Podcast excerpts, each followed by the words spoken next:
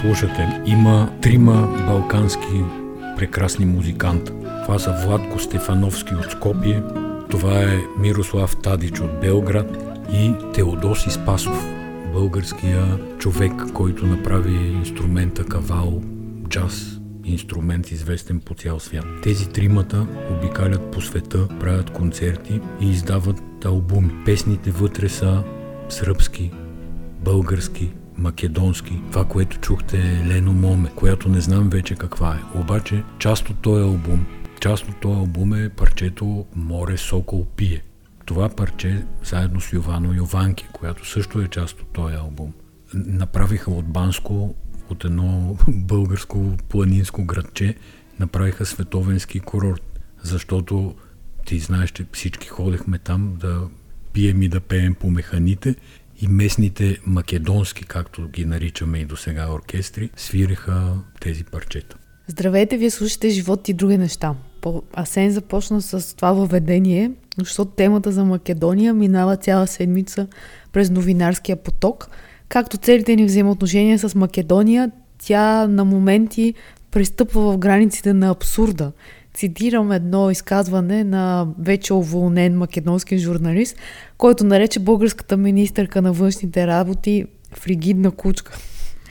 Това е един човек на 71 години, бивш говорител на Бранко Цървенковски, който, ако направя аналогия с един друг брой на подкаста ни, е от другия свят, от тоня свят на който всъщност е продукти Македония на времето на службите, на контролираните политически процеси, които са планирани на някакво друго място, обикновено, когато става дума за тия географски ширини, гледаме на, изко, на изток.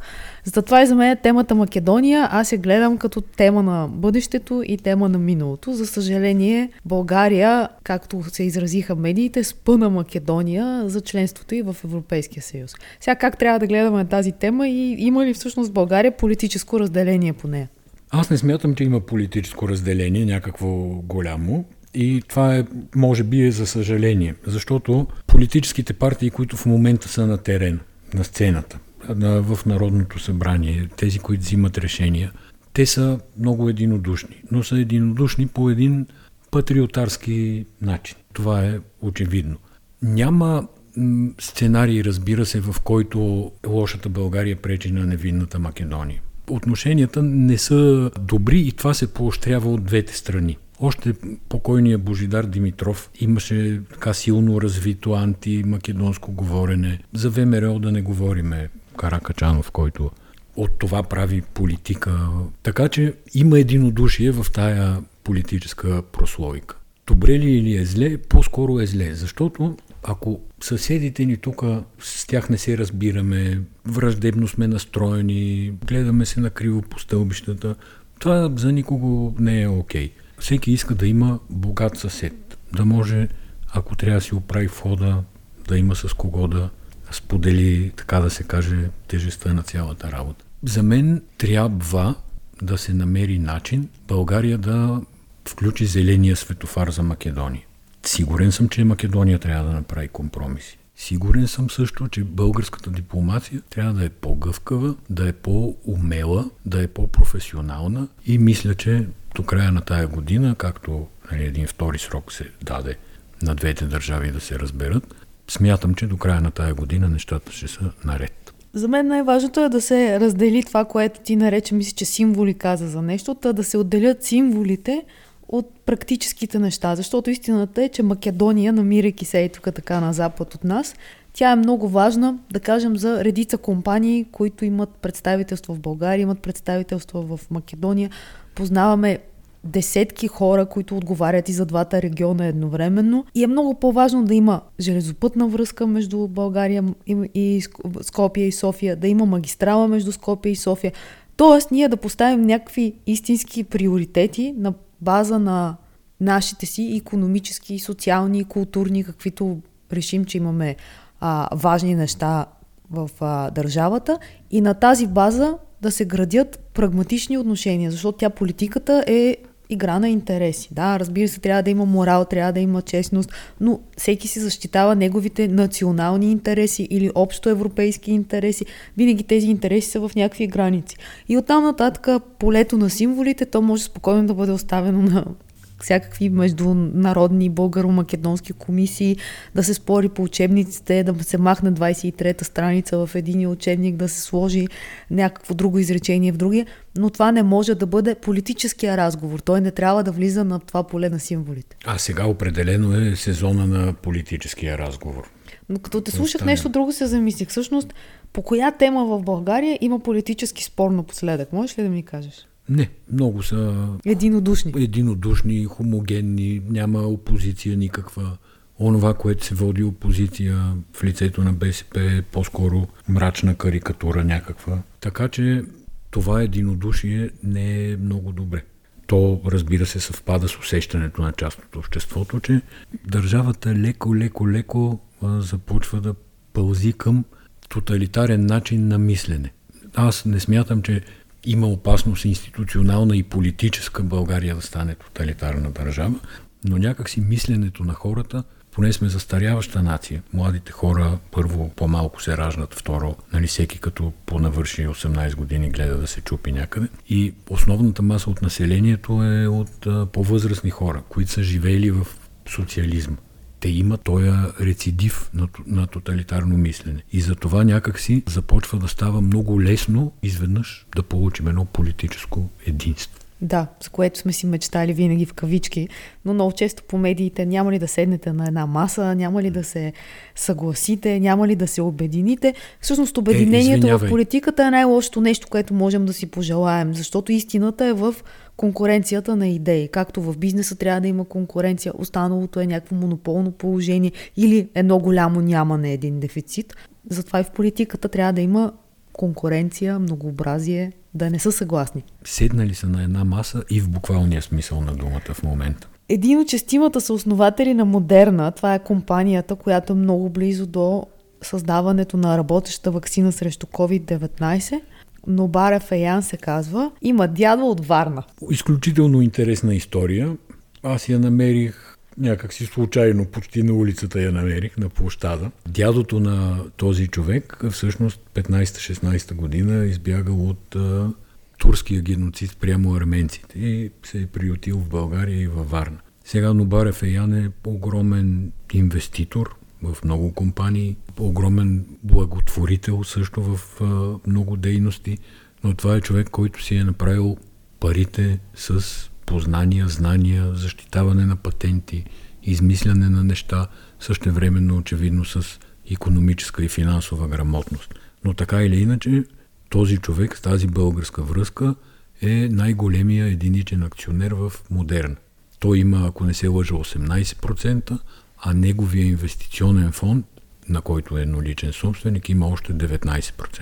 Това, което ми е интересно, въпреки че този човек нали, не, е, не можем да кажем, че е българин, но все пак има някакви български корени. И затова как цяла година, вече сме към края на 2020, постоянно говорим за хора, които са българи, макар и родени, част от тях в чужбина или с а, хора с български корени, които успяват да направят нещо смислено. Давам веднага пример с екипа на Илон Мъск на SpaceX, където имаше няколко представителя на тая българска нация. И как същото време, тук в България, всеки, който се опита да излезе от казана, го дърпат обратно долу и всички биват очернени за отрицателно време. Тук никой не е успял. Да никой единодушно не може да се каже, че той е успял. И същите тези мозъци, същите тези гени, същия този менталитет, отивайки бъде, като бъде посят в друга среда, то успява.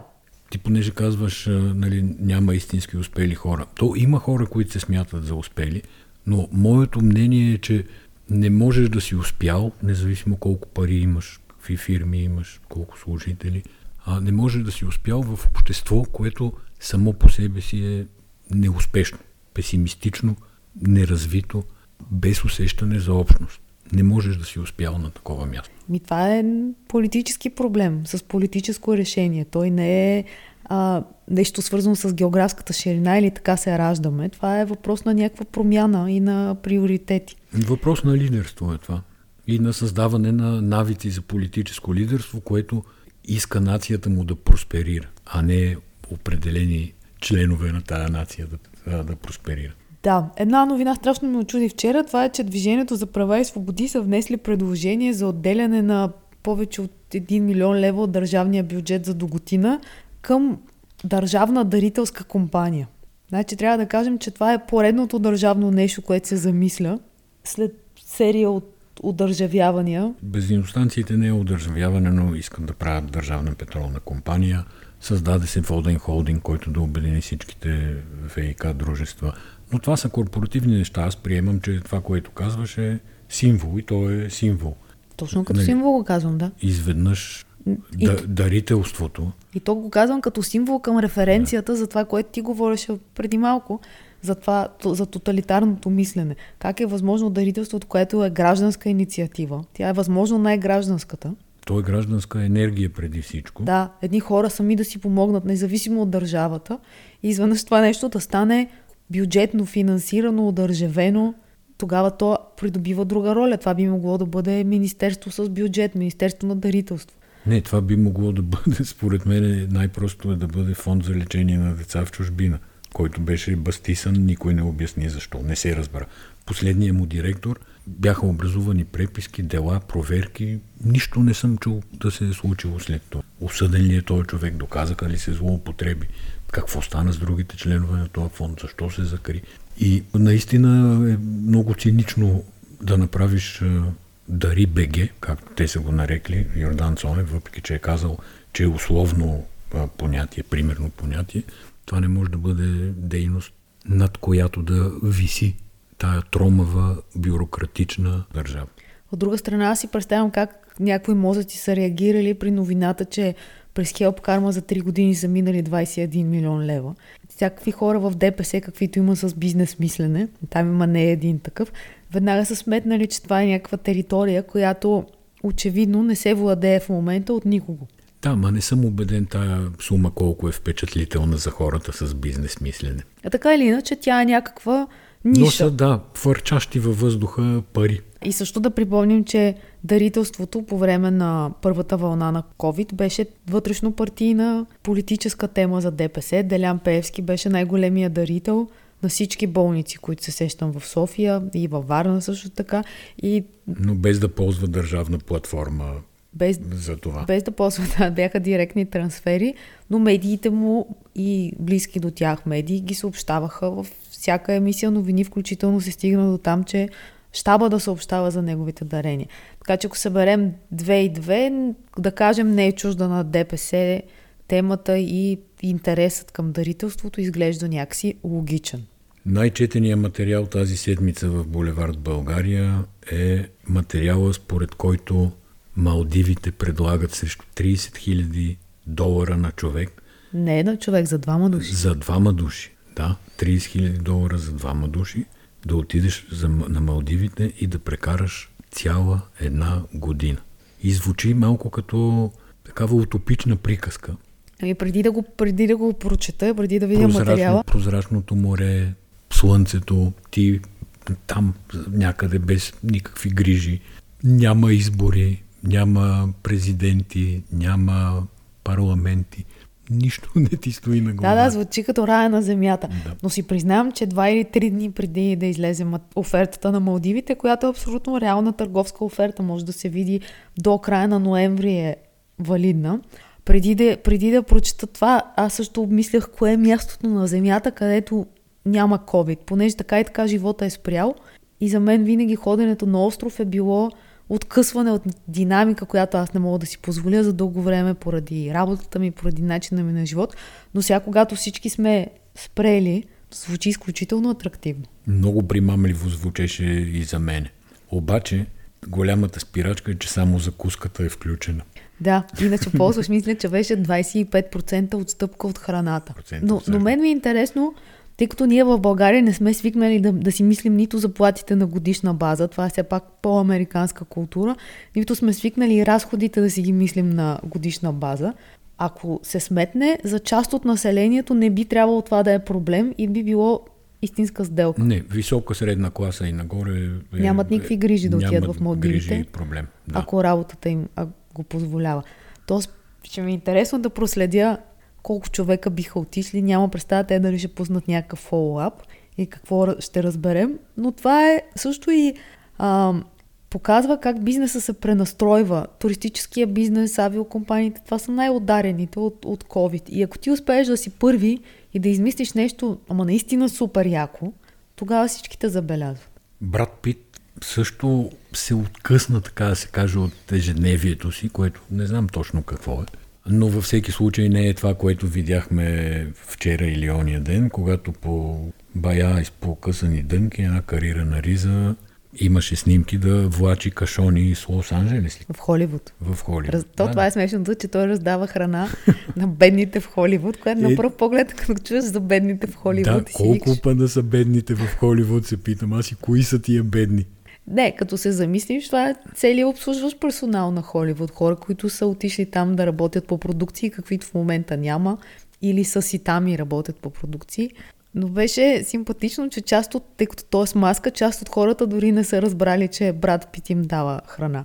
Отворих специално да видя снимката. Въобще не съм толкова изпокъсани дънките. Искам да кажа съвсем нормални дънки. Аз мернах просто и впечатлението е човек с късани дънки и кариерна риза. Не съм разглеждал толкова подробно. Аз, например, бих забелязала белите му чорапи. Аз тук само ще спомена, че не съм подготвен да по-дълго да говоря по темата. Има един друг актьор от Холивуд, който ми прави страхотно впечатление колко е активен обществено, не бих казал политически, въпреки че взима отношение по политически въпроси, но това е Матю Макконахи който изглежда като страшен пич. Говори непрекъснато, пуска си някакви видеа в Инстаграм, дава интервюта за медии. Някакси без да се натрапва, е много, има силно присъствие в обществения живот в последните седмици, месец, месец и половина, може би. Понеже ти каза, че не знаеш брат Пиц какво се занимава в последно време, искам да ти кажа, че се занимава с Никол Потуралски, която е на 27 години, немски модел.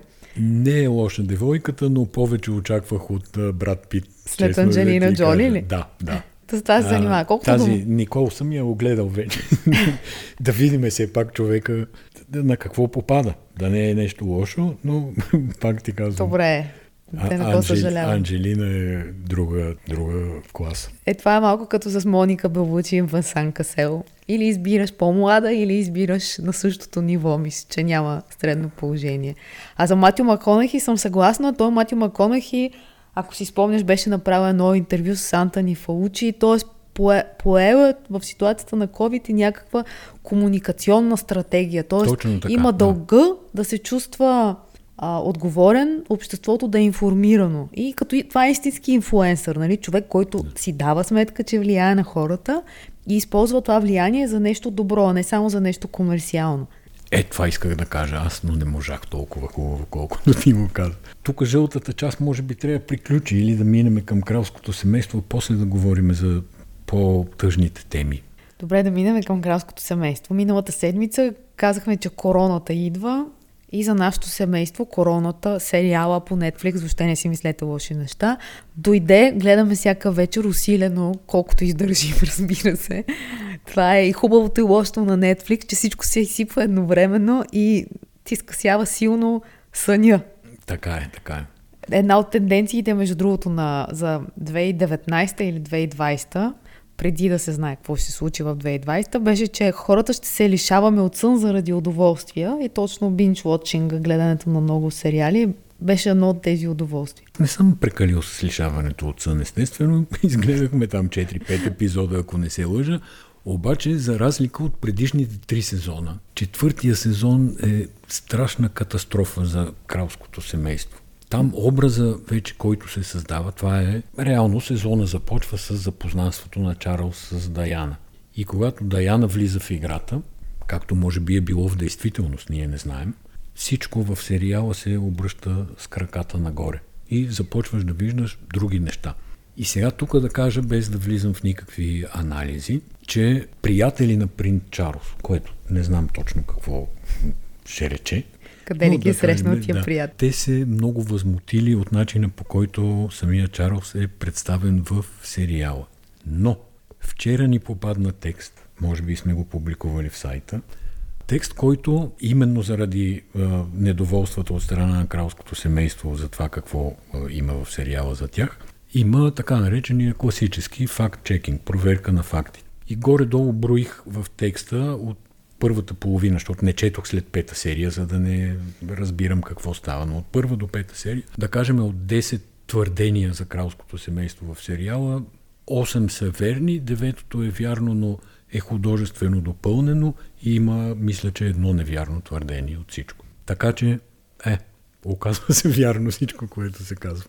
Ми ние още предишния епизод на подкаст, когато обяснявахме какъв е короната като жанр, казахме, че е много близък до игрално, игрален, игрално кино, което е много близко до документалистиката. И през този факт-чекинг, за който ти казваш, всъщност ще излезе точно така. Дори аз подозирах, че художествената измислица е малко повече от това, което се демонстрира през... Те са доста а, ситуациите, които са подложили на проверка. Аз също като Асен само до пети епизод а, ги изгледах, защото не исках и аз да се да си развалям удоволствията.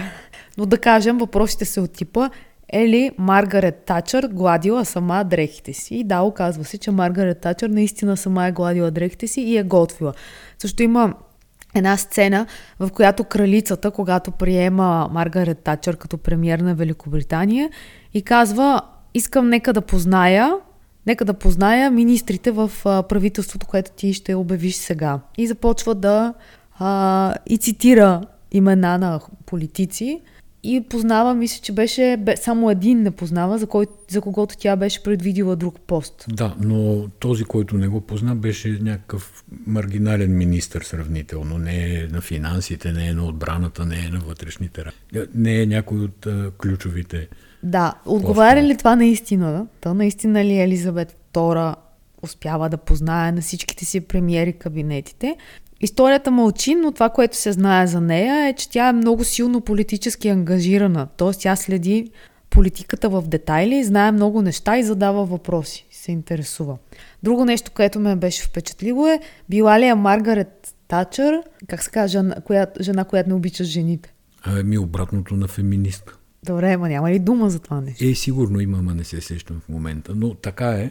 Маргарет Тачър е заявявала, че а, жените нямат място на такива високи позиции като министерски. Тя всъщност казва в сериала, разбира се, аз в живота Маргарет Тачър нито съм виждала, нито съм си още по-малко да съм си говорила с нея, но в сериала тя казва, а, смятам, че жените не са пригодни за високи постове, защото имат твърде много емоции. Точно Това е точният цитат Точно. от сериала. И се оказва, че тя е била негативно настроена наистина в живота. Истинската Маргарет Тачър е била негативно настроена към промотирането на жени. Това си го обяснявам и с времето, в което все пак тя е развивала своята политическа кариера. Но най-смешното нещо от тази проверка на фактите това е дали наистина Чарлз хвърля будицата толкова неумело. Или то това опитен и, рибар. Това и мен ме потресе. В писмо, изпратено до редакцията на Daily Telegraph, мъж се възмущава, че сериала показва Чарлз в ролята на много лош рибар. Да, на неумел такъв хвърляча на въдица. Какъвто трябва да разбираме, че той не е. Да. Това вече беше тоталния хит. Но за това също има много обидени. Чарлз всъщност е страшен хвърляч на въдица, а в а, сериала очевидно актьора, който го играе, не е чак толкова опитен в а, тази специфична дейност като риболова. Еми до тук с веселите теми. За съжаление, трябва, ми, трябва да поговорим и за COVID малко. И то не толкова за болестта, ние за нея вече всичко сме казали, според мене, а за случката с Пловдивската болница Свети Георги, който влезе в новините през седмицата с двама пациенти, които са починали, деца казва, на стълбите на болницата. То почти буквално. Тече разследване, има петима отстранени по случая, уволнени направо. Един е шофьора на линейката, санитар, лекар, двама други медицински лица.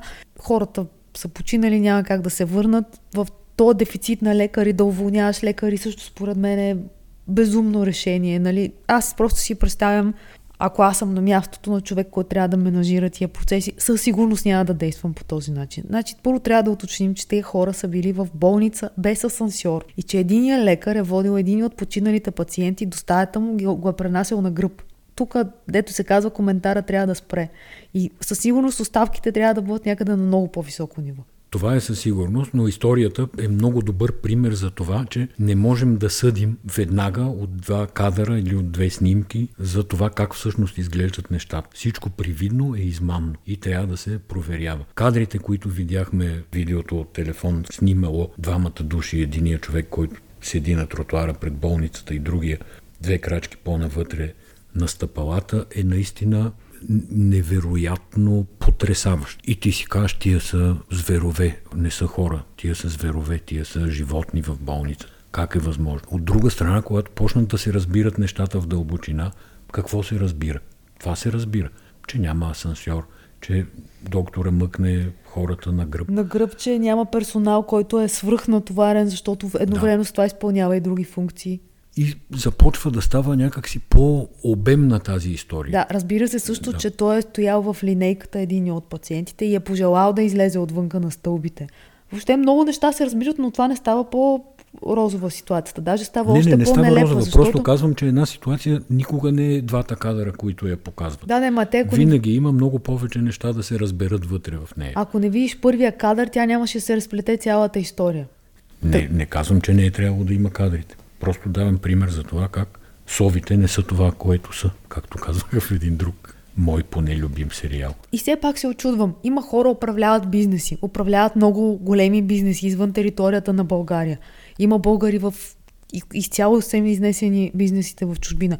Сложни системи. Толкова ли е трудно държавното управление, така че то да тече по някакъв нормален и логичен начин? Толкова ли е трудно това, което се прави в образованието, да е подчинено на някаква нова програма, нова логика, която да е съобразена с новата реалност. Тоест от една система да се премине на друга система. Как от всичките ние трябваше да преминем на хоум офис, трябваше ние медиите да си удължим работното време, трябваше да се съобразяваме с пресконференции в 11 часа вечерта. Нали, това за нас беше нов режим на работа. Толкова ли е трудно и държав, държавните ресори, да ги наречем и политики, да могат бързо и гъвкаво да преминават от едно агрегатно състояние, така да се изразя в друго. Много е трудно, ако не си на мястото си или ако си на мястото си, но нямаш свободата да взимаш самостоятелни решения, ако трябва да, разреши, да чакаш някой да ти разреши, който обикновено не ти разрешава, ами ти казва, я промени тази заповед, еди как си. И нали, това е хаос, който е известен. Не, не, и за, ако... за никого не е ново.